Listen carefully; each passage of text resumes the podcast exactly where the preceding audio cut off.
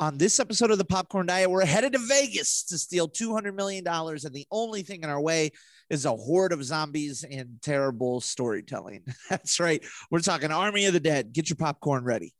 We are putting together a crew for a job. Yeah, what does it pay? two million dollars for one day's work. I'm in. You don't want to know the risks. I bet it has something to do with a helicopter. Yeah. Why would I want to know the risks? I'm in.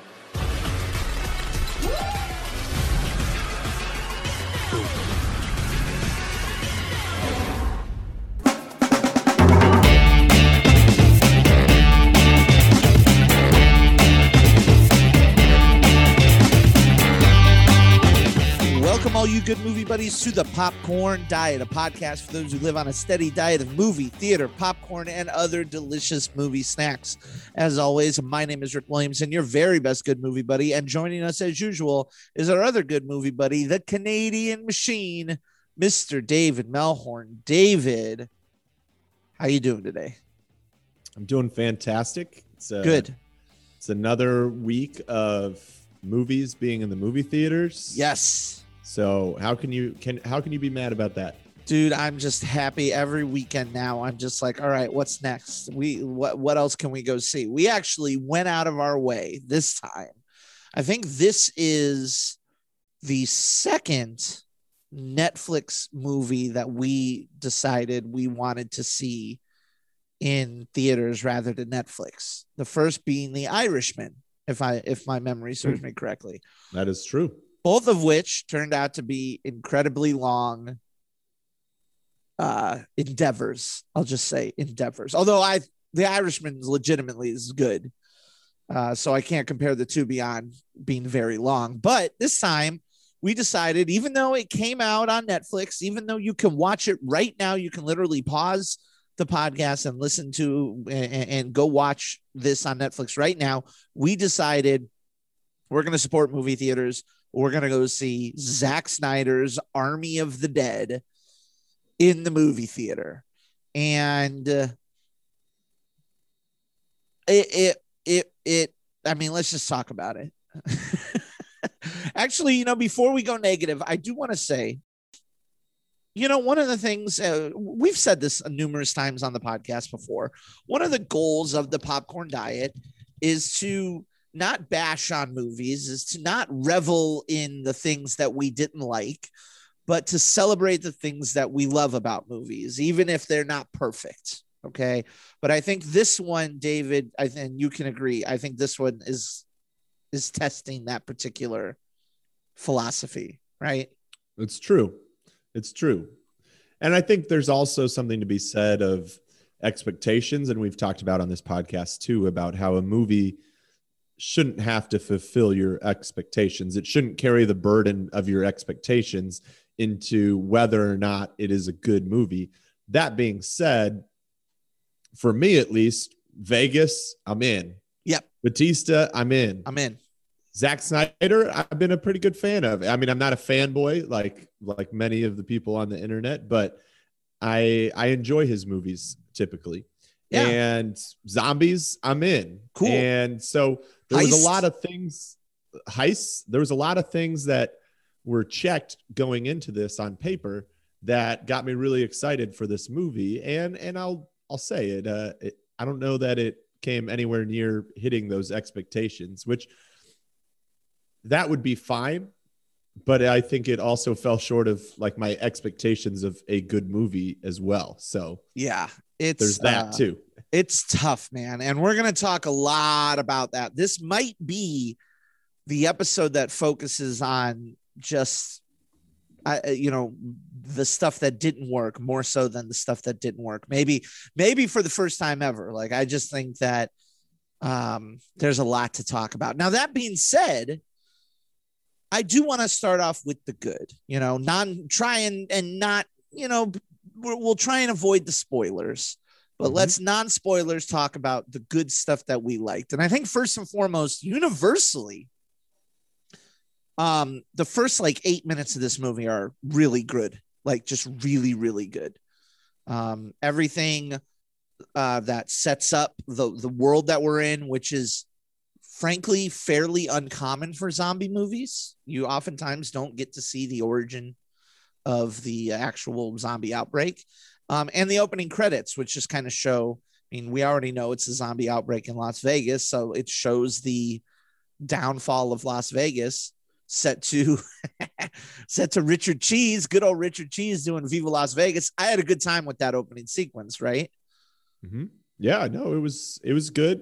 Um, reminded me, um, yeah, I mean, it's a Michael Bay version of it, or uh, or a, a a little over the top Zack Snyder type of version of it, but it reminded me in some ways of, like, you know, Zombieland, where in that sure. one we get the narration from, um, oh, what's his name? Anyways, Jesse Eisenberg. Jesse Eisenberg. Yeah. But we get kind of, how did we get here? And this time we get it over over music, which was, um, which was fun. Yeah. We also we also get the ridiculousness of the opening scene, and that's the thing is, like, while we could nitpick the opening scene and what causes this outbreak to happen, it's a zombie movie. Right. So I don't usually go into it expecting to have a perfect explanation of how things got going and whether it's realistic or not. We're talking about zombies right off the bat. It's not realistic. So right. I'm, I'm okay shutting my brain off to some degree and being like, well, that's ridiculous, but I'm here for it. It's fun. Yeah. Let's go. So it's violence. Like it's, it does a really interesting job of introducing the main players and characters and the way they montage it all. It's it's good stuff. You know, like, like you said, it, it's not something we normally see, and I was fine with it. I was on board. I was like, all right, this is cool. This is what we're working with. Right. Um, I liked Bautista. Like, I thought Bautista was great. I think that they maybe gave him a little bit too much. I think the script, let's just say, I think the script does him a disservice, uh, in a lot of ways. There was a lot of attempts at the emotional scenes with, uh, Drax from Guardians two, where he's sitting there, you know, having that emotional scene with, uh, what's her name? Um, the one I mean, with the antenna eyes. Here's, here's the question, right? Which emotional scene, right? Because he's got emotional scenes with his daughter, Kate. He's got emotional scenes with Maria. He's got emotional, like, he's given these weirdly emotional scenes that just take you completely out of the, the zombie narrative, you know, well, and, and the zombie and, nonsense. And that in itself is, is fine. But the length of them is is a little ridiculous. Like, there's one scene where he's talking with his daughter next to the generator, where it's like, I didn't put a clock on it, but I would I would venture to guess it's at least five to eight minutes. And yeah. and they don't have not, that kind of time. They that may not seem like a lot to people listening to this. Like, a five minute scene may not seem like a lot, but when it's literally just two characters going back and forth talking to each other in a zombie movie where, you know, it's a heist, there's a time urgency to it. Yeah. It feels like a long time to be checked out of the fact that there's zombies everywhere, that they're against the clock of a nuclear bomb. Like, right.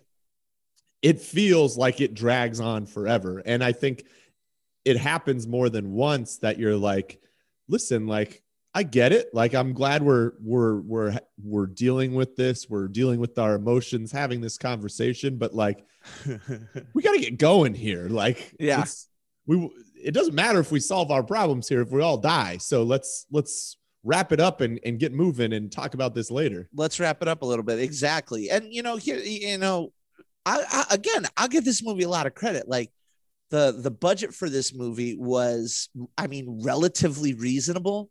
You know, for, for a blockbuster movie, it was seventy to ninety million dollars ish. And I think the movie looks great for that kind of money. I think they pull off some good makeup. I think the effects are fairly good. You know, like, that, you got to give credit where credit's due, where, you know, they, they got a lot of bang for their buck, so to speak, with this kind of movie, with the action sequences that they put together and stuff like that. Like, the stunt performers, they do a good job of that, in my opinion. Um, and Zack Snyder, like, we've talked about this, like, he Zack Snyder clearly has, like, from a visual standpoint, like, he is a unique filmmaker. He has a style. He is a stylistic filmmaker. And that's something that a lot of people can't say. You know, a lot of people who are working in the business, um, you know, you got, not to call out directors like directly, but you have like Tim Story, who did the first two Fantastic Four movies with Jessica Alba. You have Brett Ratner, you know, who did uh, the freaking Hercules movie, who did X-Men three. Like, you have a really, uh, there are a lot of unremarkable directors out in Hollywood right now who get job after job, who just do cookie cutter stuff. They don't have really anything that builds their style. And Zack Snyder has a style. You know, he, he has a look that he envisions. Now, sometimes that style is really disorienting. Like, he shoots a lot of scenes in shallow focus where there's some part of the screen is off focus or, or whatever. But, like, I like the way that it looked. What, it, what, like, what would you say in regards to, to that kind of thing? Well, let's say this too. Um, maybe he saved some money by the fact that, and let's give him credit for this, but also say that this may be something that potentially held him back a little bit. Zack Snyder directed this movie. Yep. He wrote this movie. He produced this movie. He was the director of photography, A K A, you know, handled the cinematography of it. Yeah, he shot it. That's a lot of hats to wear. And, you know, I think one of the great parts of any team, right, is you get different points of view, you hold each other accountable, you keep each other in check. And so, I mean, this very much was like, if, if people have issues with this movie, or if Zack Snyder isn't quite happy with how it turned out, like, he's got no one to blame but himself, because right. he did everything. So right. this was what Zack Snyder envisioned for this film. So um, as far as the look of it and that, you know, I was fine with that. Nothing, you know, it didn't feel quite immediately in my mind identifiable as Zack Snyder. Uh, maybe it's just because I've, the last ten years, I've been programmed to think like superhero Zack Snyder. Sure. And so it's not nearly as dark as the, the, uh, the D C comic movies or, or even Watchmen, you know, right. things like that. So it's not quite as dark. I also think one of the things that you don't think about with this movie is, what are we accustomed to with Las Vegas? We're accustomed to seeing the neon lights and seeing it presented in nighttime, and we get zero nighttime in Vegas shots here. Yeah. Um, other than the opening scene.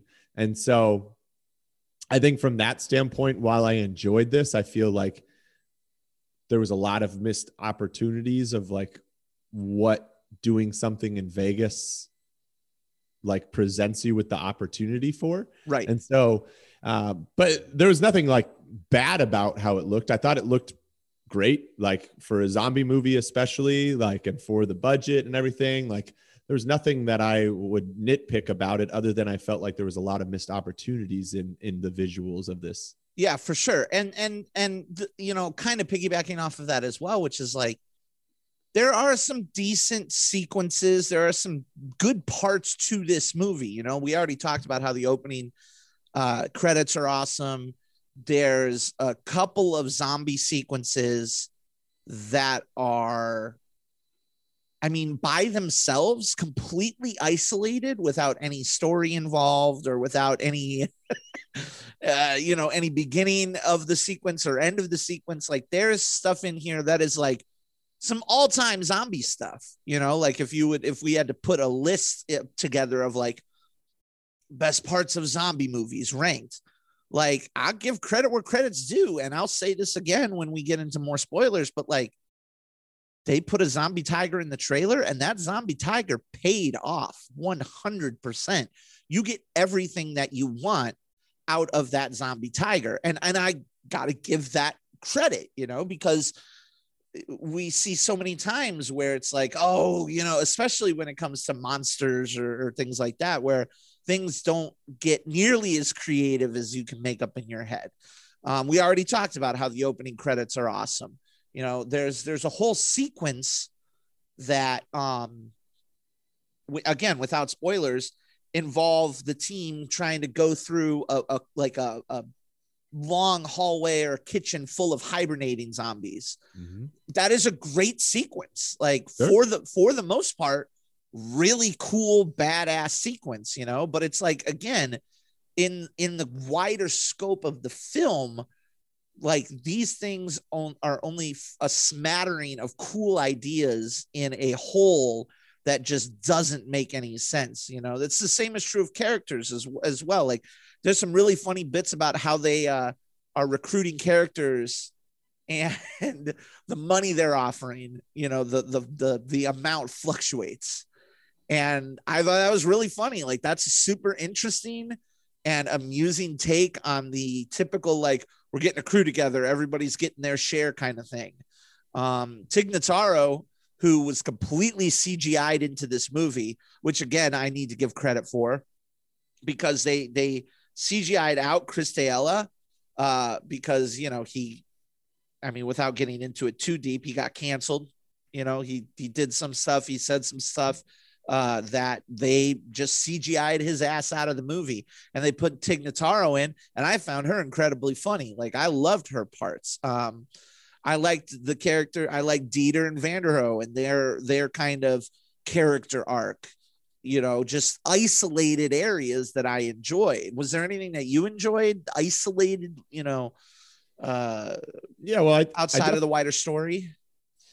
yeah I mean, I definitely think this is, you know, there's the saying, the sum greater than its parts. I think this would be the parts were greater than its sum, in the sense that like you can pick out a lot of individual pieces of this that are great on their own, like their concept and their execution are great on their own, but when you add it all together, it just doesn't make a whole lot of sense.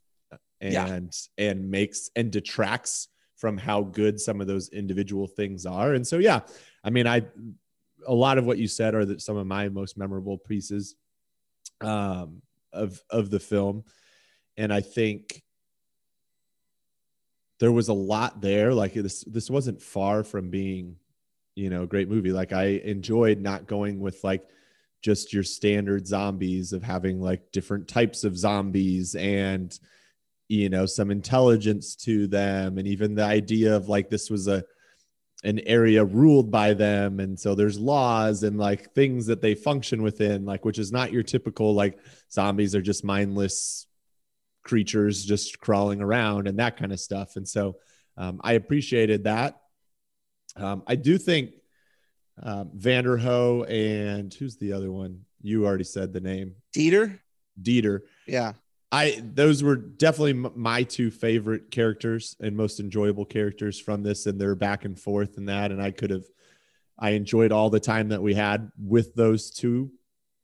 But I do think like, you know, and we'll talk about it some more, but like a missed opportunity is just like one of the things that we've gotten from Bautista through Guardians and some of the performances he's had recently, is that he's really funny. Like, he can be really funny.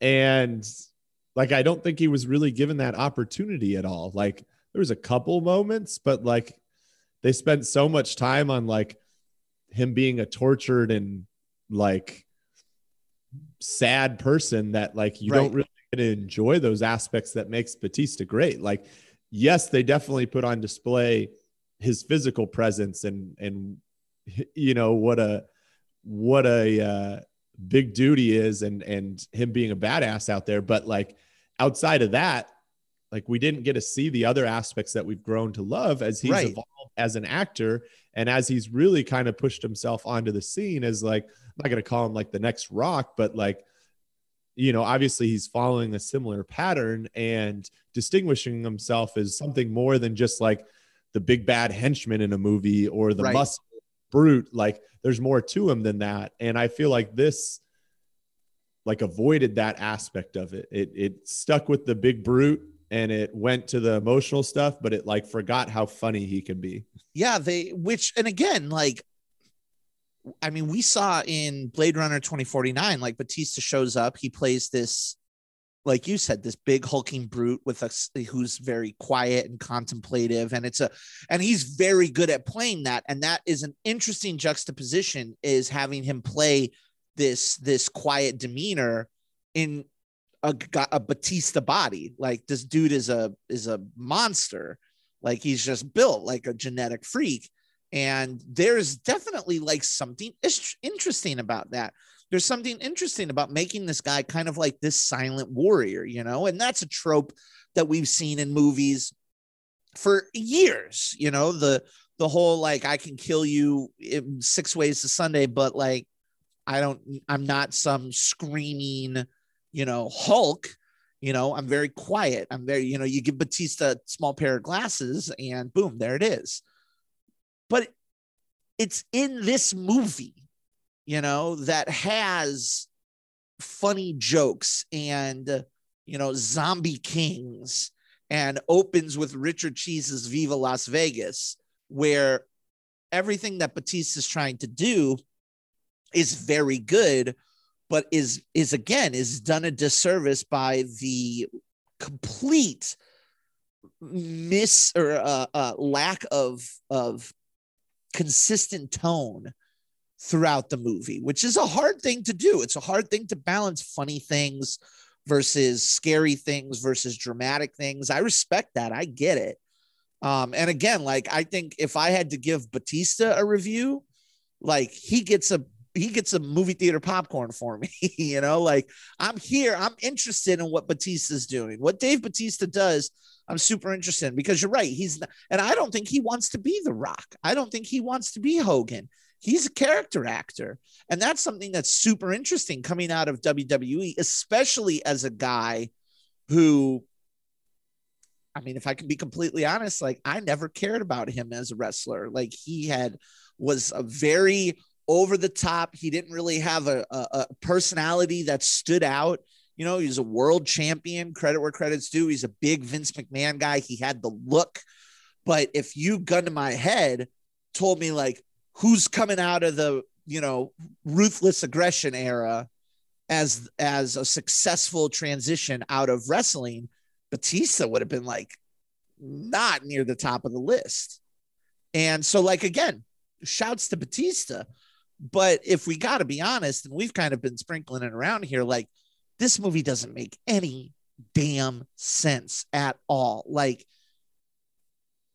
and it's difficult to, to without getting it, it, into spoilers, but like, every character is dumb and makes the dumbest possible decision to try and get what they want, you know, and, and we'll talk about this more, but I gotta, I gotta give you the, like, the prompt of the daughter.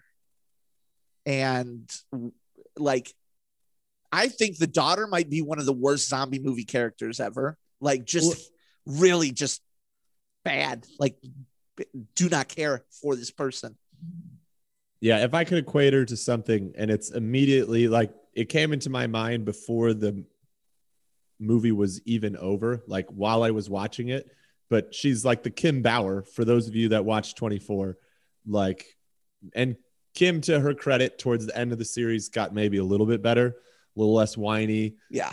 Made a little bit smarter decisions, was a little bit more capable. But like, in those first couple seasons, like, she was just intolerable. Like, unbearable. I, did, I didn't want her on the screen. I didn't want her screwing everything up for the characters that you enjoyed. And man, she, like, I don't understand a single decision that was made by her. Like, her bitterness and anger towards her dad, Bautista, in this film just didn't make any, like, it seemed way too angry Um, for for what was done, and considering the stakes that were at place with the zombies and everything else going on, and, you know, the decision that basically ends up costing, you know, lots of people lives, yeah, you know, was basically squarely on her. And it's like, man, she is just the worst. And, you know, we'll get into spoilers later, but like, yeah, she easily one of my least favorite movie characters I've come across in a while. Just, just, just, and again, we're we're talking we're talking non-spoilers here. We're going to get into spoilers in just a little bit. But, like, I think that's the worst part of this movie is that um, the the the plot holes and the decisions that are made and the this movie's complete disregard for physics or the the the time management or the way, like, just the world works. It was too big to overlook. And normally I can overlook certain things. Normally when you make a movie that has, you know, rules, it has a universe that you live in and, and things like that. Normally, if a movie follows those rules, okay, cool, fine. You know, with, with zombies, whatever rules you want to make, you know, okay, there's super smart zombies and there's super strong zombies. And then there's regular stupid zombies. Cool. I'm into it. Like, uh, uh, you know, whatever rules you want to make for your zombies. You know, The Walking Dead came up with the rule that even if you die not from zombies, you'll turn into a zombie because it's something that is like is in the air. It's something that's in everybody's genetics. It's every everybody has it, and it only surfaces if you die. Like, that's an interesting rule, and you have to be and you have to honor that if you're going to establish it.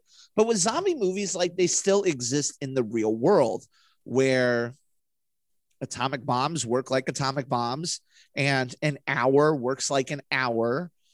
And I, this there's just so much disconnected from this movie. And I don't care what the excuse is, because you have Zack Snyder coming out. And it, it kind of pisses me off. And the thing is, is like, I don't normally get angry about movies. Like, it's something that I actually actively try to get people to avoid. It's something that I have called out numerous times on this podcast. Like, why are you mad at a movie?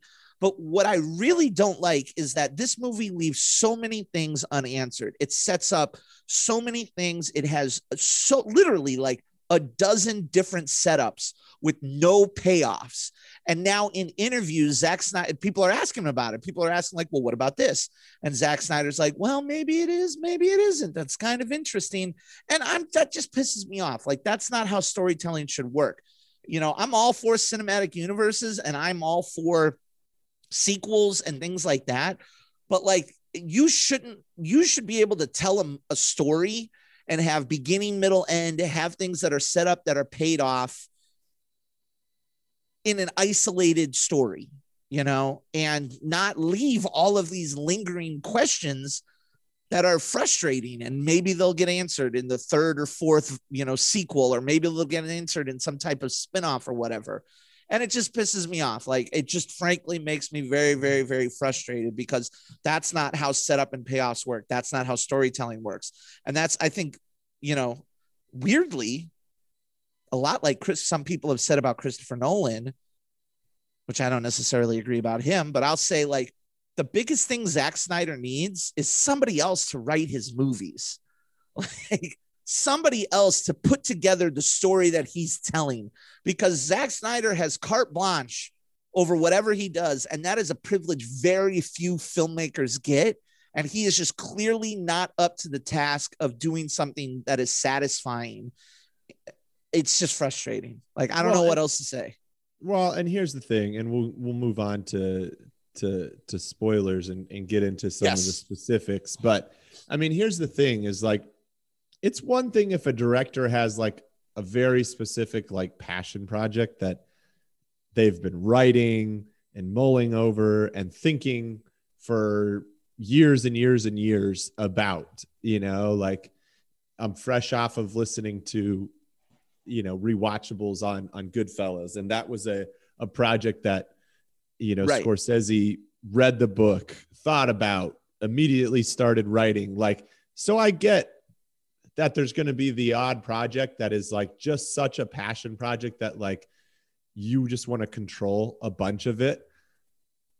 But usually that comes out in the work. And, you know, I don't get the sense in this that this was some, like, big, like, Zack Snyder's been dreaming of doing this for years and years and years. And yeah. like, he spent all this time and thought through all of it. And, like, it just doesn't come out. It just feels like a haphazardly, a bunch of ideas that were thrown together. And, and like you said, I think could have benefited a lot from writing, uh, even if you don't shorten it. Because I mean, this movie's long. It's it's two and a half right hours. Two and a half hours, and we're talking about a zombie movie here. Like, I can't think of a lot of other zombie movies that are two and a half hours, and you know, I think it suffers from that. Like, it it feels bloated at times. Like I talked about, like some of those emotional scenes seem four or five minutes longer than they need to be. Um, there's some unnecessary, uh, you know, sequences in there where it's like, okay, like, why did we need this and this and right. this, you right. know? And it's like, I even looked over to uh, our buddy Dallas, who saw it with us, and said, like, why is this movie still going at one point in it? And it's like, I think it just screams like no one involved in this movie felt like they could tell Zack Snyder what no. to do. Like, and Netflix doesn't no do one... that. Netflix doesn't do that anyways. And that's a gift and a curse, because it's amazing when you get like, oh, sure, Marty Scorsese, we're going to give you two hundred million dollars to make your mob epic.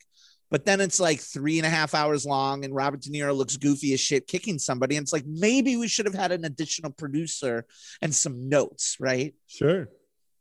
It's and it'll be it'll be interesting, too. Like, you know, Netflix is very young in being a studio that creates movies.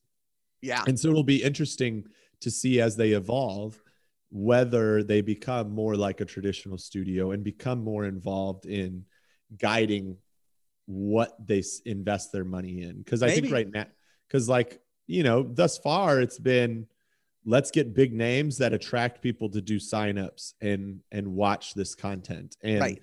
and that's the thing. Like, even with this movie, like we we saw it pretty close to when it came out. Mm-hmm. About a week, within a week of it coming out. Granted, we didn't sign up for Netflix, but because of it, but like, it would be something that, like, had I not had Netflix, like knowing what Netflix costs, like I would have considered signing up just to watch this. Zack Snyder, Vegas, zombies, Bautista. Like I said, everything on paper yeah. was something that was a draw.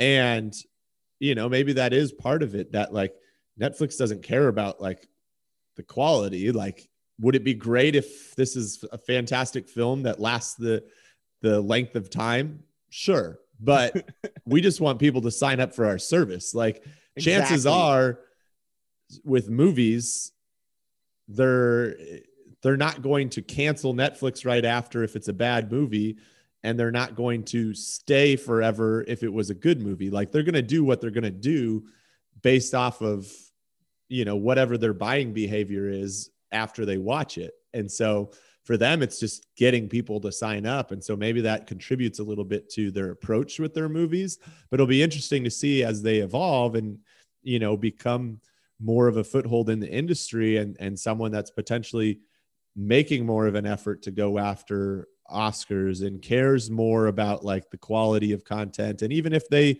move to some degree to, you know, caring a little bit about box office as well. Right. Uh, It'll be interesting to see whether their approach, because it does feel like every project, at least with the big names that they've brought on, that they really do take a hands off. And it feels almost like the reason some of those filmmakers go to them is, one, they throw a t- crap ton of money at them. Right. But two, they let them do whatever they'd want that maybe other studios would not have. Exactly. Like, and I don't no- know.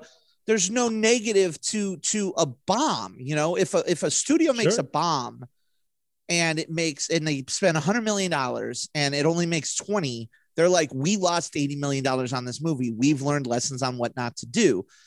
Nobody's canceling their Netflix subscription over this movie. You know, there's almost no actual repercussions for this movie failing other than like, well, maybe we won't invest in a sequel.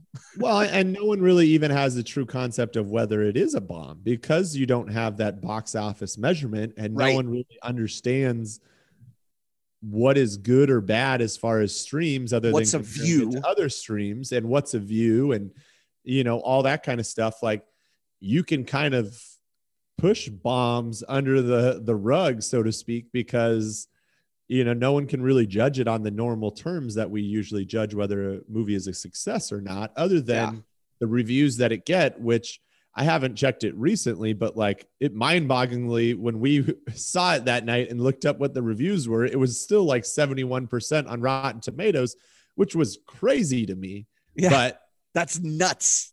I mean, maybe we're movie starved, you know, like we said, there's a lot of, there is a lot of like good shit in this movie on its own, but like you just take a closer examination of it. It just is nonsense. Like yeah. it falls and apart. And it's still at seventy percent. So still at seventy percent. Well, maybe Netflix isn't able to judge the success of this movie. Maybe, maybe Box Office Mojo isn't able to judge the success of this movie, but we are certainly able to judge the success of this movie when it comes to us. And we're going to do so with our popcorn rating. What's that noise? Popcorn. You making popcorn? Uh-huh. I only eat popcorn at the movies. Now, if you've never listened to an episode before, first of all, welcome. Thanks for listening to this one. We rate movies a little bit differently. Instead of thumbs up or stars, we have a popcorn rating scale. Burnt popcorn means a movie is garbage. You absolutely should not waste your time on it. Stale popcorn means a movie is not great. If you are absolutely desperate and in a pinch, stale popcorn might do the trick for now, but otherwise avoid at all costs. Microwave popcorn means it's all right. It's fine. Your mileage may vary. For some people, microwave popcorn is very satisfying. For others, it is very disappointing. So microwave popcorn means middle of the road. Then we have movie theater popcorn, which means go see the movie in a movie theater. If you can, if you can do it safely, go see it on a big screen. Maybe not right away. Maybe take your time to go see it, but definitely invest the time and money into going to see it on a big screen. And then perfect popcorn means go out and see this movie on the biggest screen possible when as soon as you can. And then if we're ever in the middle, we always like to just throw a soda in there as kind of our version of a half star. So, David, I am very interested into what your popcorn rating is going to be for Army of the Dead. You know, so I, I mulled over this a little bit because, to your point, we have been desperate for movies, and just the idea of getting to go and see this movie in the theater and the spectacle of it all and going through that, you know, I still very much enjoyed my evening. Yes. Going with you in Dallas to see it at, at Alamo, you know, got some mozzarella sticks, got Hell myself yeah. a soda, you know, ate some popcorn. Enjoyed myself very much. But at the same time, like, man, like it's it just, bad. it's, it's not something like I almost want to revisit it to be like, was this as bad as I remember it? Because I feel like it was pretty bad. And then there's another part of me that it's like, it's two and a half hours. Like, even if it wasn't as bad as I thought it was, it's still bad. Right. So I'm not, I'm not going to go too harsh on it, but I am going to go stale popcorn. You know, to me, a stale popcorn movie is one that, like, you know, it's like the in-flight entertainment. You know, if there's four, if there's five options, you got to pick one, and and maybe none of them are good, and and maybe you watch it in that situation. It's on Netflix, so a lot of people listening to this have Netflix. You know, if you're pretty much caught up on the catalog and you don't want to go rewatch, you know, Indiana Jones for a twentieth time or or something like that, or rewatch episodes of Community or or something like that, then sure, like it's something new for you to watch. Like you're probably, I mean, it's two and a half hours, buckle up. It's not put on a couple episodes of T V, but I'm going to have to go stale popcorn. I considered giving it a soda, but you know what? I think calling it stale popcorn is is what it deserves. Yeah, I struggled with this quite a bit because I am, you know, on many things, a, a pessimist, but when it comes to movies, I am an internal optimist. I am somebody who is just like, I love movies, man. I, I walk out of a movie and I love it, but even I have to give this stale popcorn. I was really trying to figure out if I wanted to give this stale popcorn or if I wanted to give it my first ever official burnt popcorn and a soda. But as you said, and as we said, like there are things to like here.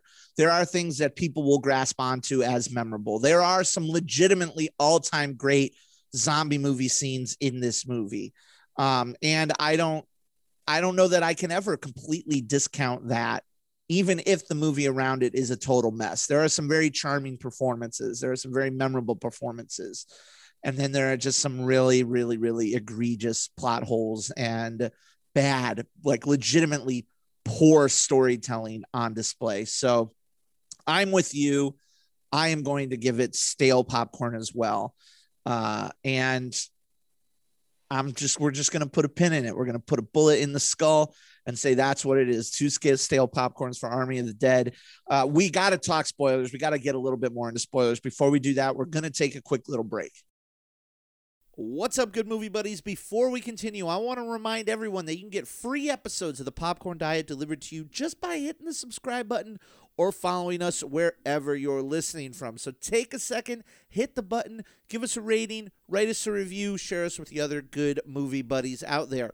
We also want to remind you to check us out on Patreon by going to patreon.com slash the popcorn diet and consider becoming a patron of this little independent movie podcast filled with love. Not only is it going to help us improve the podcast, keep the podcast going, but it's also going to give you exclusive patron-only access to things like early episodes, franchise refills episodes, and more. So check that out by going to patreon.com slash the popcorn diet.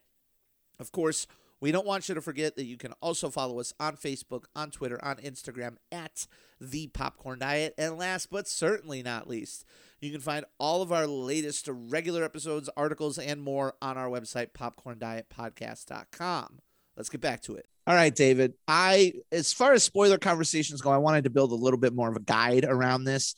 I can't believe I am going to do this, but I am going to shout out a Screen Rant video that did like the Army of the Dead pitch hey. meeting. I can't believe it. I hate Screen Rant. I, I just don't like the way that they do clickbait articles. They, I, I, I just don't care for the, their form of journalism. That being said, the guy who does the, uh, the pitch meetings for the, a certain movie that comes out, he did a pitch meeting video for Army of the Dead.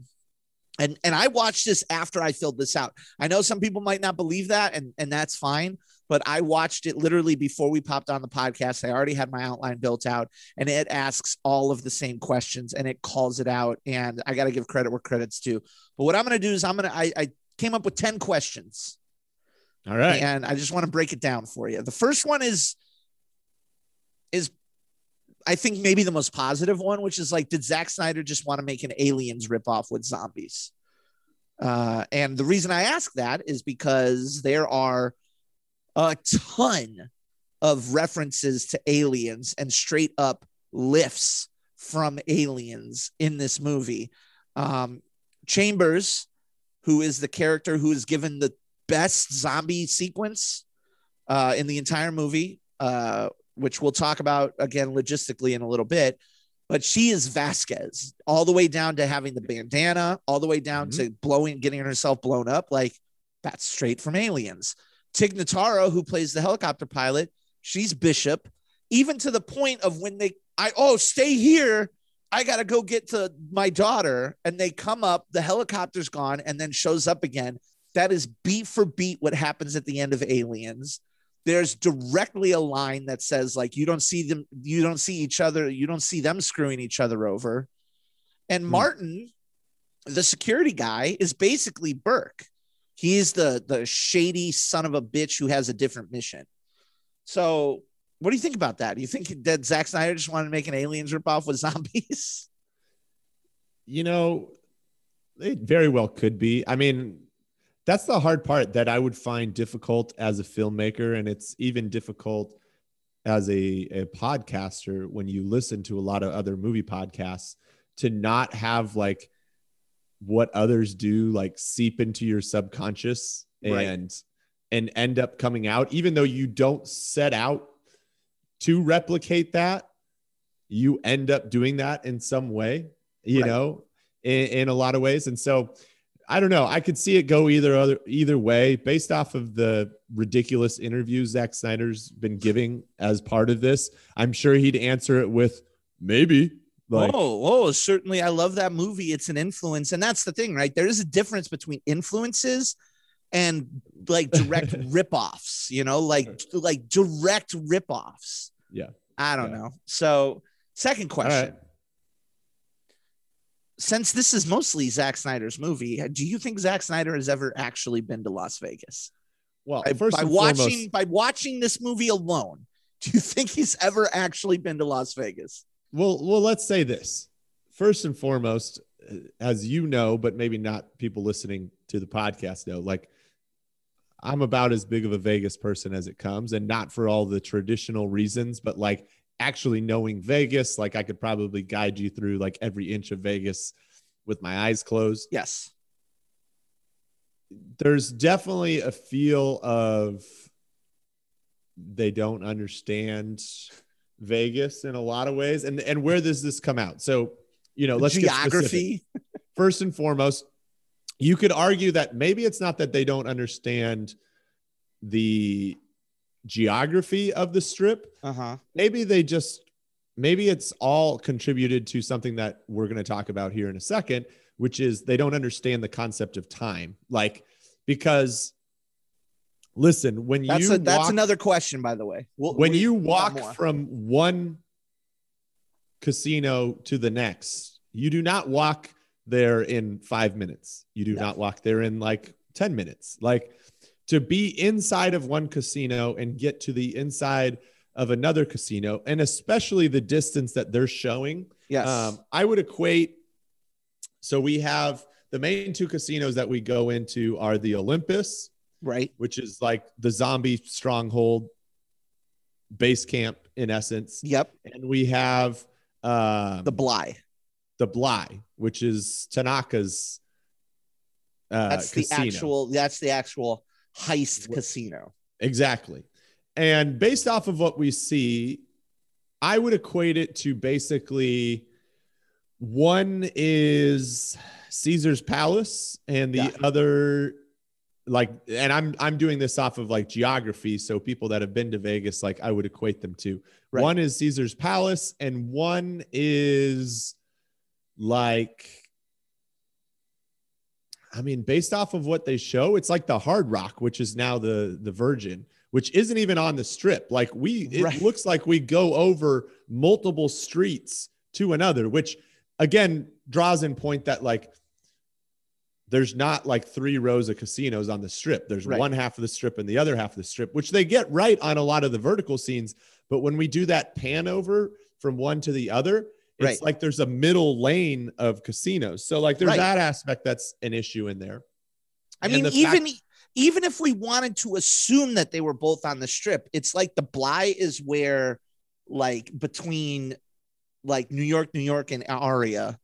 Sure, and, sure. and Olympus is over in the Caesars well, area. And, and actually, know? I should I should say, I actually know where the Olympus is because it was basically where no one's going to know this casino, but or it's not even a casino. It's just a resort. It, you can do timeshares there, but it's uh, Polo Towers. Which okay. is Polo Towers is basically directly across from, um, from like the Monte Carlo in that it's gotcha. in that area for gotcha. you. Or well, not even the Mar- Monte Carlo anymore. It's Park M G M. Park M G M. So it's yeah. it's it's in that area, and the the Bly would be more like, you know, all the way down to like the Mirage in that area type of thing. So yeah, yeah we're just. You know, geography doesn't work in here. The getting from one place to another doesn't work. Um, and, they say and like think, they say like we can't walk down the street, right? Which would, if they could just walk down the street, they could get from hotel to hotel very quickly. Part of what makes traversing Vegas so daunting is that you got to go inside and out hotels. You got to go yeah. up, up, up bridges and down bridges and stuff like that. Yep. But they actually say like we can't go on the streets. We have to go through the hotels, and then when they do. Like, you mean to tell me the best way to enter in the hotel is through the kitchen that's filled with zombies hibernating? You couldn't go around the back? Like, you couldn't go down Dean Martin Drive? I don't think the Zombie King gives a shit about Dean Martin Drive. Yeah. Well, and, and, and I mean, to that point, too, like, there's just a lot of, like, how many zombies are there? I mean, it, obviously, it's Vegas. There could have been literally a million or more, sure, because there can be a million or more people right on the the main strip. So I get that there could be a lot in there, but like casinos, to quote one of our favorites, Ocean's Elevens, are are are labyrinths to keep people in. There are tons of different ways you can kind of navigate through casinos. Right. And so it's hard to believe that you have to take this one path that takes you through a massive, especially because two minutes later, they're past all of those and they're into the open where there's not any. And it right. seems like it takes them out to a hallway. So it's like, I don't know. I, I, I don't know that I'm buying this. And I so, don't know that I'm buying it either. But that, I mean, I re- I think a lot of like the issues with have they been to Vegas really get into our next one. So if you want to do the next question, the next question is, does this movie understand the basic concepts of time and physics? Right. Like, for example, the opening of the movie, we see, I mean, we can't, we, I'm not even going to touch what we see in the opening scene, which is we see U F Os in the sky, like literally two flashes of light that zoom away that are never explained again. We see a zombie caravan uh, or a caravan of military vehicles that are carrying precious cargo. We see a, a gigantic armed army transport get completely demolished by like a seventy-two Oldsmobile. And then the zombie escapes, the main alpha zombie escapes, which again, as I said, is a pretty unique thing for a zombie movie. You don't often see patient zero in zombie movies, right? Sure. But how much time do you think uh, is passes between when that zombie actually escapes to to when the heist happens? Because I have no idea. It could be months. It could be years. I have no idea. Well, I mean, to me, what I was thinking doesn't track with like stuff later in the movie, because like we're led to believe that Bautista and his daughter have like this time of separation where right. she can build up this extreme hatred towards him and, you know, all this other stuff. But to me, like, okay, we're going to say the uh, the couple in the Oldsmobile didn't make it. Yeah. They got um, pancaked. So we've got roughly like six or about eight military people, I would say, that sure. were killed by the zombie that we would in essence believe become zombies. So we we've got nine people okay. running running down to the strip and you know, running down to Vegas, which will... One side note on the last question, and I don't know if this is in in later. I don't think it is. But if you've been to Vegas, okay, the Strip is in basically the center of, of the city of Las Vegas. Right. It's basically the middle point. You have to the west, you have the Red Rocks area that they call it. To the south, towards Arizona, you have Henderson and a couple of other areas. Uh, you have... To the east, I can't remember. That's where like the Lake Las Vegas is. And then to the north, you have places that people don't like to go. Um, and there is, I mean, it's a sprawling. It's not as big as like Phoenix, but like it's a big city. It's a big city. It has it has actual business buildings. It's not just hotels. It has suburbs. It has miles and miles of suburbs and freeways and things like that. And when this accident happens, we have a couple that it appears just got married, but is driving into Vegas because they take a picture of a sign that is a state sign that says, welcome to Las Vegas, yeah, they- which Las Vegas is not a state. And there's no sign, green sign that says, welcome to Las Vegas. Anyways, we're, we're getting into nitpicks, which I understand. But anyways, they are, we are led to believe they are leaving, I guess they're leaving Las Vegas. Yeah, I guess. Um, and these trucks are coming into Las Vegas. But the problem is, is geography-wise, they're on the wrong side. They're supposedly coming from Area fifty-one, but they're really coming from basically the Arizona border side right. because we're on that cliff looking down. Right. And I can tell by where the position of the buildings are. And again, that's all nitpicks, whatever. But at the same time, when you look at it, it's an entire big city that is more than just the Strip, like it would be accurately today if we yeah. were to look down. But when we flash forward after the first opening eight minutes, you have the the circle of containers and then just like wasteland. It's like just desert. Desert. And it's, it's like, not even wasteland. It's not even like decrepit buildings. It's literally like there's a lone desert road that leads to Las Vegas. There's no, and that there's nothing outside of those containers. And it's like, I don't understand. Like, like I get it. Like you could have like whatever, like some of it was demolished and like all the fighting and that kind of stuff. Sure. But like there should still be like in the not too far distance, like abandoned homes and abandoned cities. Like right. there is, we don't even see Fremont Street and like Old Strip and stuff like that. And it's like, it's almost like Zack Snyder ran out of C G I money and he couldn't C G I all the other population and houses that are around there. Right. Because we're led to believe that like, this is the only place zombies exist. Like they haven't spread outside of the Las Vegas Strip. And so exactly. And, and like, again, you know, this wouldn't be a major issue if they didn't go out of their way to show us a digital map of how the containers are put around. Like this is the zombie zone. Like they yeah. go out of their way to make this rule that just then doesn't make any sense. Right. Well, and that gets into the time thing too. Right. Like we get told that basically there's whatever, three days initially until they're going to nuke, 'cause they're going to do it on the fourth of July. Right. And then they get in there and they start doing the job and they decide, oh, maybe it's not a good idea to do it on a national holiday. We're going to, you know, slaughter all these people right. or zombies. So we're going to move it up a full day. So we have a very specific clock that yes. we're dealing with. They say we it, this uh, this bomb is launching in an hour. Yeah. So we get a very specific time. And my thing is, is like, I'm fine with the, we thought we had more time, but now we don't have more time thing. Like that right. shtick is fine with me. Right. But like, if you're going to still try to pack like four hours worth of stuff right. into the remaining movie, why not say like, we just went from a day and four hours to four hours. Like what would be so wrong about that? Like right. four hours seems like, okay, we better hurry the F up to get out of here because four hours is not a long amount of time. Yeah. But they choose an hour, which immediately we had more than an hour left of the movie at yeah. that point.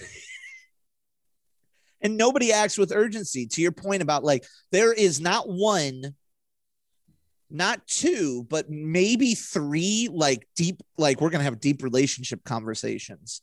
Well, and it, nobody's acting with urgency. And then they repeatedly continue referencing it. They're like, okay, how can, can we have an hour? Can you open this safe? And he's like, yeah, thirty minutes. Then he opens it. And they're like, how much time do we have left? They're like twenty minutes, which would not be enough time to grab literally two tons worth of cash. It's two hundred million dollars in one hundred dollar bills. That's two tons worth of cash. They're like, okay, we have twenty minutes to move two tons worth of cash to the top of the roof into a helicopter that clearly wouldn't carry two tons of cash. And then they get in the helicopter, and I'm not even talking about all the shit that goes wrong. And he's like, I got to go save my daughter, uh, you know, a mile down the strip. I got to land us on that roof, and I got to somehow go into this hotel and find her and the exact floor that she's on. And we have nine minutes. And there's just no conceivable way, like, the time is just so distracting because there's no conceivable way they could do any of that stuff in the time in which they are sane.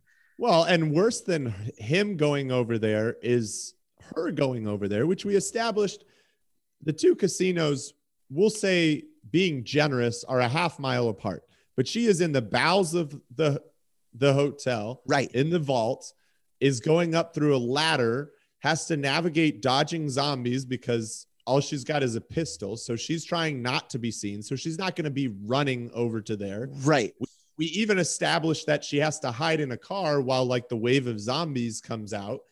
Then she has to go into a casino that at a minimum has fifty floors and has to search them one by one because, I mean, you can't just assume like they're on one of the top levels. Oh, the, but she does seemingly find them immediately.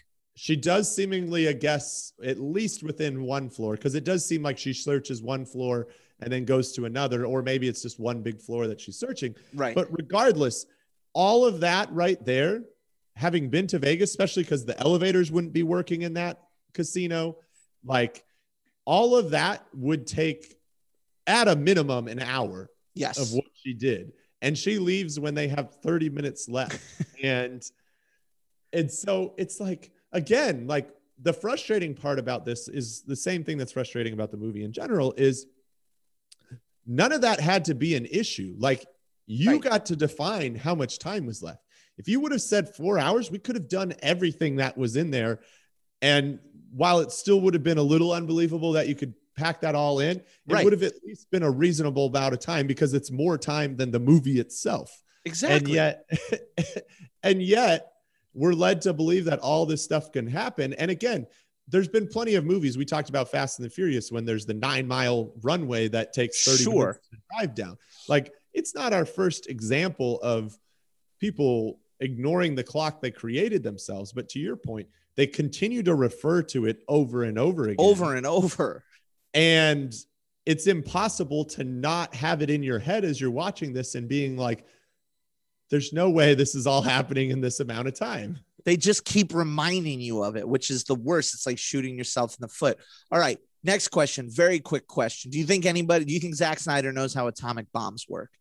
And I ask that because atomic bombs give off enough radiation to kill someone in hours. Like they give off enough radiation that if you, even if you're not there for the blast, right? Let's say you survived the blast, you're in a bunker, you open that door, you're irradiated and you're dead in hours. And that doesn't dissipate mm-hmm. for, you know, three, two, three, four weeks. Right. And it, and not only that, but atomic bombs turn everything to gravel. And mm-hmm. at the end of this movie, just when you think this movie's over, it's like, oh, wait a minute. Vanderohe was in the safe. So he survived. So it shows him pulling himself out of the safe, pulling himself into this rubble that just does not look like a nuke fell. It just looks like it was an earthquake, completely unaffected by radiation at all, hauling money to some abandoned house where he happens to find a gassed up car, drives to Utah. And like, there's just no, and, and we're going to talk about like zombie rules. This is actually going to go into the zombie rules question, which is next, but like, that's not how atomic bombs work. Like Vanderhoe's oh. dead. I don't care who, I, I don't care what you're talking about. Well, and I can ignore the fact that no one would ever nuke Vegas because the, the, the effect of Vegas right. would reach L A and Phoenix. Yes, because the fallout, the fallout zone. So especially Vegas, but also Phoenix, two of the most populated uh, cities in the country. They're not going to nuke it when you literally have it contained inside of a container and could just drop M O A B bomb after M O A B bomb on top of it over and over again. But I'll, I'm going to quickly slide past that to the last thing that you said about Vanderohe emerging. Not only does he emerge in what we're supposed to believe is like a nuclear rubble, but we already just established in our last point that they set it up that there is a wasteland around Vegas. Yes. And we're supposed to believe that he's dragging basically four duffel bags that I would argue probably at least weigh two hundred pounds each. Yes. If they're filled to the brim. Yes. And he drags that, which based off of what we've seen from a visual, he's going to drag that at least twenty miles to whatever the nearest abandoned gas station is. To that random ass house he finds. Yes. Which, because again, we have to get outside of what would be affected by the nuke, which right. would be more than just the container spot. So he's going to be dragging it for a long ways. So anyway, it's it's nuts. And then leading into question number six, which is does or question number five, which is does this movie res- respect its own zombie rules? After all this happens, he gets the car in Utah. He drives to an airport, which we what did we assume it was in Saint George, Utah? Like, That's that would be because he crosses into Utah because we see the sign. Right. And the most realistic place that he would cross would be Saint George, because you can take uh, I can't remember which freeway it is, but the very first city that you're going to hit leaving Nevada into right. Utah that would have an airport is Saint George. Right. And that's it's roughly I just did this drive not too long ago. It's roughly about I think two, two and a half hours. Sure. To there. So, so then he buys a plane and flies to Mexico City. And then just as they're about to descend into Mexico City, he starts getting woozy. I'm feeling woozy here. He goes into the bathroom. Oh, it turns out he got bit by Zeus the alpha zombie when he fought Zeus the alpha zombie before he got shoved into the into the safe. I mean, it it takes a minimum twelve to thirty-six hours surviving an atomic blast to get to where he's at, right? Earlier in the movie, we see Cummings, you know, uh, played by our boy Theo Rossi, get bit by the alpha zombie, and he turns into a zombie in less than an hour.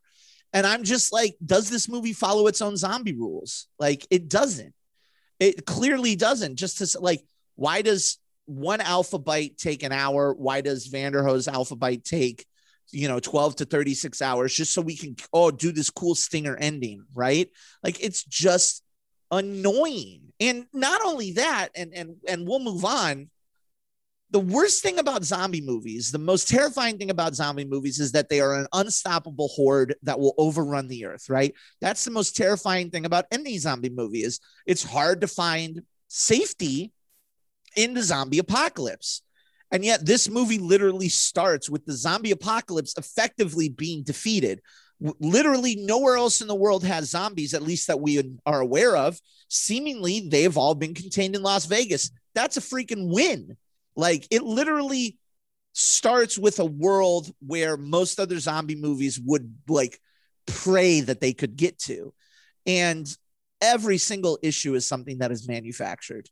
And that leads me to question number six, which is, does everyone choose the dumbest possible way to do things in this movie? Uh, I don't even think we have the time to get all into the plot and stuff like that. I I want to I want to talk about, like, Martin is the millionaire Bly's head of security, and Bly's actual goal is not the money. Bly's actual goal is to get zombie blood uh, so that they can start making weapons for the military. We see Bly with military guys, right? And so they go through this whole freaking thing where th- as everybody's trying to, you know, clean out the, the safe, Martin and the coyote are back out to where they started, lure out this zombie queen, capture her, cut her head off, and then go back to the casino. And it's like, one, why didn't you do that immediately when the zombie queen first showed up? Two, why does that make the heist necessary at all? Why couldn't you just hire guys to do this mission? Three, it is established that they go back to the place where they started because the zombies are licking up the blood of the first person that gets taken. Why doesn't Martin just turn and go right back through the doors of the wall that they walk through? Like, it is nonsensical. There are plots, plot decisions in this movie that are completely nonsensical. Like, why, why do they need a safe cracker for your own safe? It's your own safe. Why do we need a safe cracker? What are we doing? I don't know. Yeah. Well, you know, you have that, you have, we already, we're not going to go back to Kim Bauer, A K A Kate, the daughter. She sucks. She gets everyone killed. Like, she literally is like, you're either going to take me in because I'm searching for this mom, or you're not going to take me. I'm going to go in anyways. And it's like, why don't you just stay and stay with the mom's kids? And then your dad, who you're very angry with, can succeed in the mission and give them money. It doesn't make any sense. Yeah. You've got, you know, Tanaka, who you already mentioned, why, why dupe a group into going in to have someone, one single person, you send one single person in there to do a side mission. Like, none of that makes any sense. Literally, the coyote was in on it. Martin was in on it. They didn't need anybody. They could have grabbed somebody to offer as a sacrifice, get the zombie queen, and G T F O. They literally didn't need anybody else. Yeah, it's absolutely crazy. Not only and, that, go ahead. Well, and you avoid any kind of conflict with Zeus because you piece out of there. And even though if he gets pissed, I right. mean, you know, and, and I don't think they even had the concept that that was the queen. I think that was just the first zombie that he got kind of isolated that he could chop off their head. And the other thing is, is they, he says like, do you know how much like these go on the black market? That also makes us believe that like this has been going on for a long time, that there's a black market for zombies right. at this point. And so it's just ridiculous. And then it's, it's, yeah. un, it's it makes me angry. And then when the crew, and this leads us to question number seven, which is why do they need specific members of the crew? Why do you need a safe cracker? to crack the safe of your own casino. Just give us the combination, right? And not only that, but you're, you mean to tell me that this is a, a work of art of a safe, right? This is an incredible safe that was created. And this safe cracker is so good that he doesn't need any tools. He just puts his ear up against the door. Well, well, don't worry. We're going to get a prequel that's supposedly about the safe cracker. So maybe that's where we establish that he's like otherworldly as far as uh, cracking safes. But no, I, I had to wonder that too. I'm like, it's not like we're breaking into someone else's. Like, I could have believed this if it was the whole like Terry Benedict situation, right? And like Bly was like another casino owner that was like, listen, like my rival casino, right, vaults was chock full. Like, I got my money out, but I know for a fact that they didn't. It's in there, you know, like that would have made sense to me. But like, like you said, this is literally. And so like, what are the other reasons why maybe he couldn't do it? The power's off. Well, they solved that and turned the power on, which, another little nitpick. Apparently we can power an entire Las Vegas casino with about thirty gallons of gas and a single generator, because everything comes on. The elevators work, every light works, all the music works. Everything works on one single generator that only took about thirty gallons of gas, right, to be able to fill up. It's insane. It's insane. Why do we need the safecracker? Why do we need this entire crew? Why? And, and even then, if we're building the crew, they get Guzman and his like two like sidekicks. And the only thing he's shown to be is like the Logan Paul of zombie killing. Like, you couldn't get two more Marines. It, yeah, why like get I, this YouTube asshole? I think they tried to, like, the, the only thing I'll pass off is that is Bautista was trying to keep the split on the cheap. So I think he probably said, like, I can throw whatever he did, fifty thousand at Guzman and he'll do it. Whereas like a Marine may be smarter than that and be like, I want a bigger take. So he's, he's looking for what's cheap.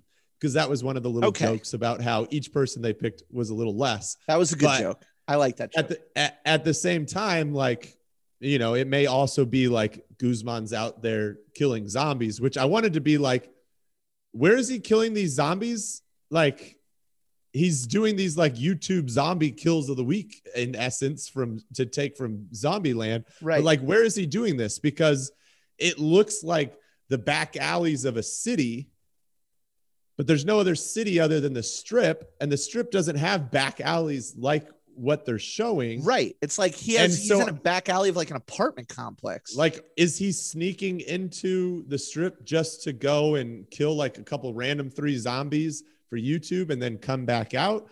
But he seems to have never met the coyote, which seems to be the only person that knows how to get people in to the Strip.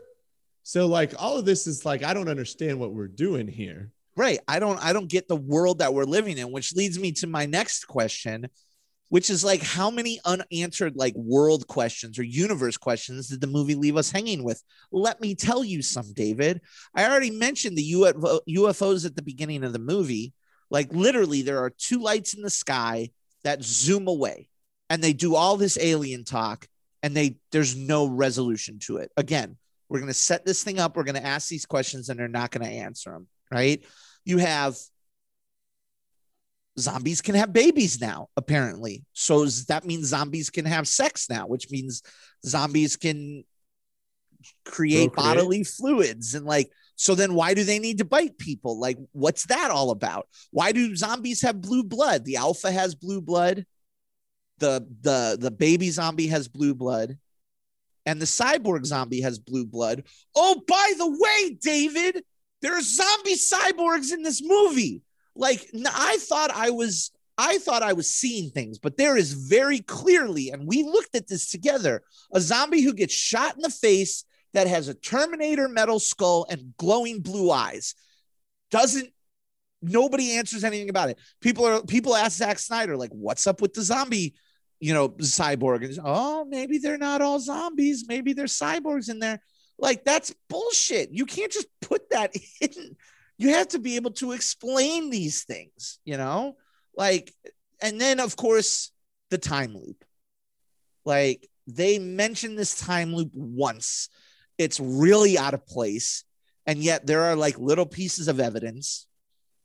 I don't, we're dealing with aliens. We're dealing with robot so- zombies. We're dealing with time loops. There's, it's just too much happening and none of it is answered. Well, and the thing is, you would think in a two and a half hour movie, you could explain a lot of these things, but instead we spend a bunch of time listening to Bautista and his daughter have a rational conversation about why she was so mad at him, just because Lord knows that if I killed my wife, who turned into a zombie and then had to go kill thousands of zombies and rescue people from Vegas, that I might be slightly detached after right. that process. Yet you're going to hate me like I killed your dog or something. Like, that's the source of all this animosity, this bitter hatred, like, in essence, I hope you die type of stuff. Like, it's ridiculous. And it's like, had we allotted some more time to maybe exploring some of these, like, I'm perfectly fine with movies that don't answer all your questions and like tease something. But right. this does so many different things that you're like, this isn't insignificant. Like, this isn't like, oh, we'll just throw this in there and maybe, you know, people will catch it. It'll be kind of an Easter egg. It'll lead to some, you know, sparking some conversation. None of it makes any sense. So there's it's no like, context. Like, if you show Captain America's shield and Iron Man, there is a historical context of, of seventy years worth of comic books where people could say like, oh, that's Captain America's shield.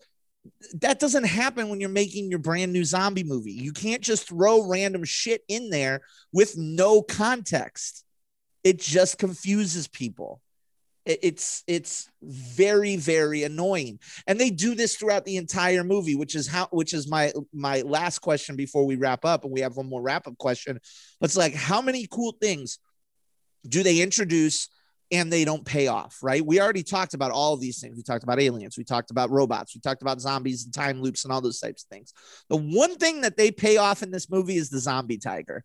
When that thing tears Martin apart, it's like zombie, the Revenant bear attack, and it's everything yeah. that you want. And that's like literally so rare in a movie where they will give you something that is so cool, like the concept of zombie, zombie tiger, and actually show it tearing somebody apart, especially somebody who you love to hate. So like, credit where credit's due, but like, they just talk about these cool things that never happen. When they first walk into Las Vegas, all the zombies are dried up and dead. And they talk about how that's what happened. Like, they dried up, they basically died again. But then they say, like, you should see what happens when it rains, because then they start moving around again. That's such a cool concept. And they never come back to the idea of like these dried up zombies getting wet and becoming a threat. It's such a missed opportunity. Freaking.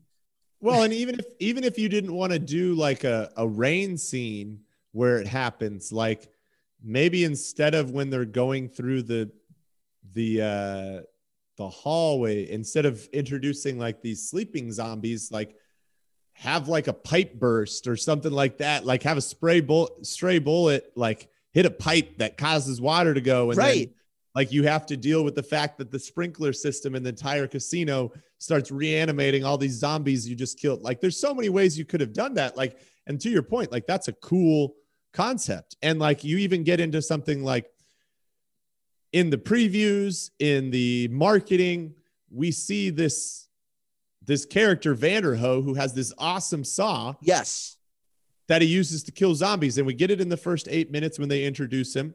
Yep, we get it but in a that, montage at the beginning, and then when he joins up with the crew, he goes and digs it up like he buried it, like it was something that he wanted to forget. And yep. Like, digs it up, you know, the classic, I'm going to go get my weapons scene. I'm going to get my cool stuff. Yeah. He tells what's his name not to touch it, that that's his. And, you know, we're expecting, we're going to see this guy use this saw in some badass ways. He never even touches it in any way. He, When they have to cut a hole in the wall, he's not even the person that grabs it and cuts a hole in the wall. Like, he never uses it. And it's like, why tease this? It'd be like, I don't know, who's a character with an iconic weapon? Like, it's if like someone- if the bride never did a sword fight with her Hattori Hanzo sword. Or if Donatello got into a fight and didn't use his bow staff, or or hey, something like that. That so that it's funny. That's Teenage Mutant Ninja Turtles two. They didn't use their weapons. I don't know if you need to revisit Teenage Mutant Ninja Turtles two, but so they could get a P G rating. Leonardo didn't use the swords. It's it's like it's so dumb that they spend. He, he's on the poster w- holding it, and he never once uses it. Nope. It's nope. insane.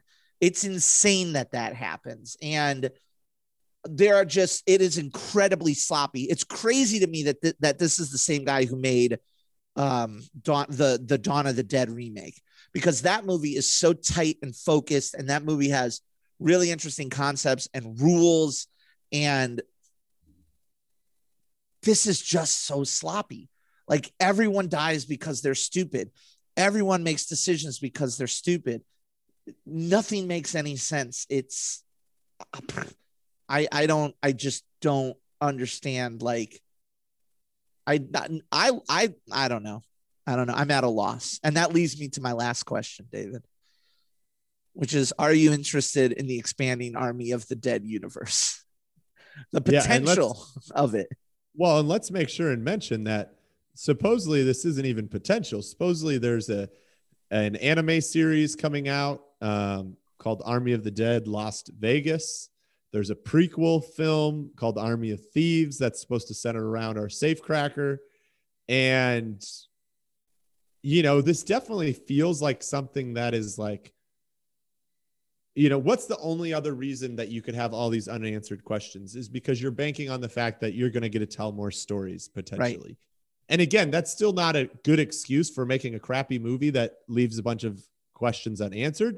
But like, I guess if in your head, you're like, I'm going to be expanding on this two, three, four more times, then I guess. Okay. I like guess. maybe, maybe, maybe at the end of all of it, everything will make sense, and the things that were glaring holes in this movie will be answered. But like, do we really think there's going to be another one of these? Like, I guess Netflix has money to throw around that. It's true. Maybe you could see them doing it again. Maybe you could even see them doing, but like, this screams of a movie that like nine of the characters that we had in here that were central to it are yeah. not going to be in the next one. Like, well, yeah, they all literally everyone dies. So if you do yeah. make a sequel, who's going to be in it? And it better not be the daughter, because she sucks.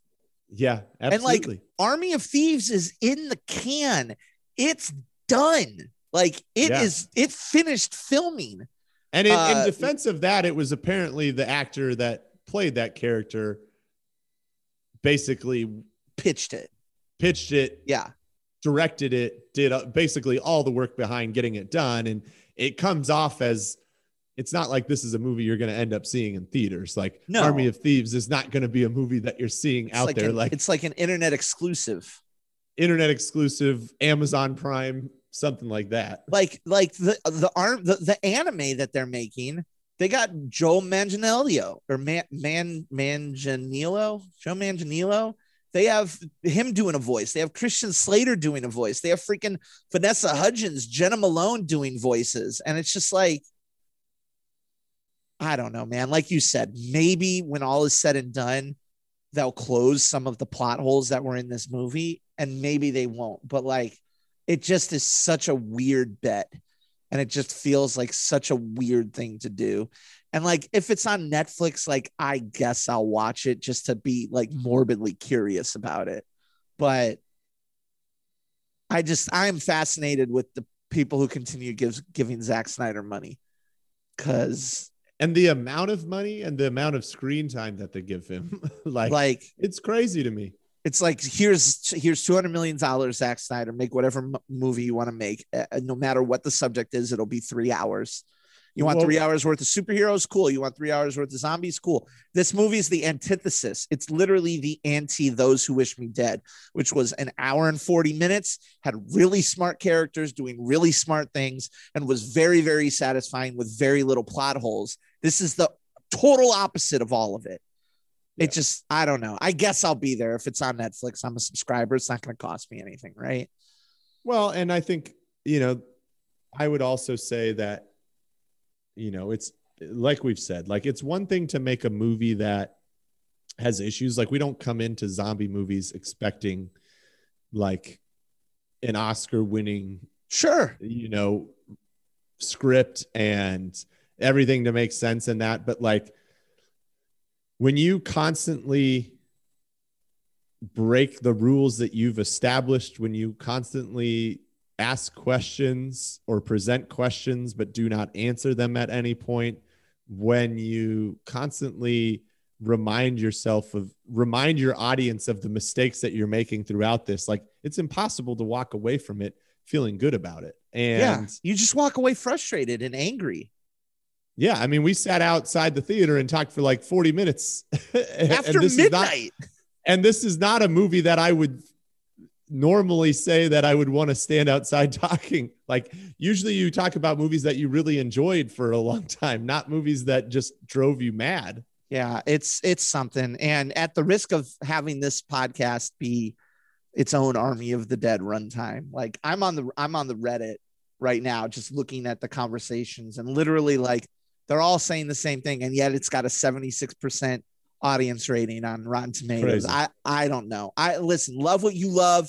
If you love this movie, man, awesome. Like, more power to you. If you've listened to this podcast for this long and you think we're insane, like, cool. I'm I'm glad you live in your world, but boy, was it a miss for me. Uh, so we're gonna, I think we'll probably put a pin in it there.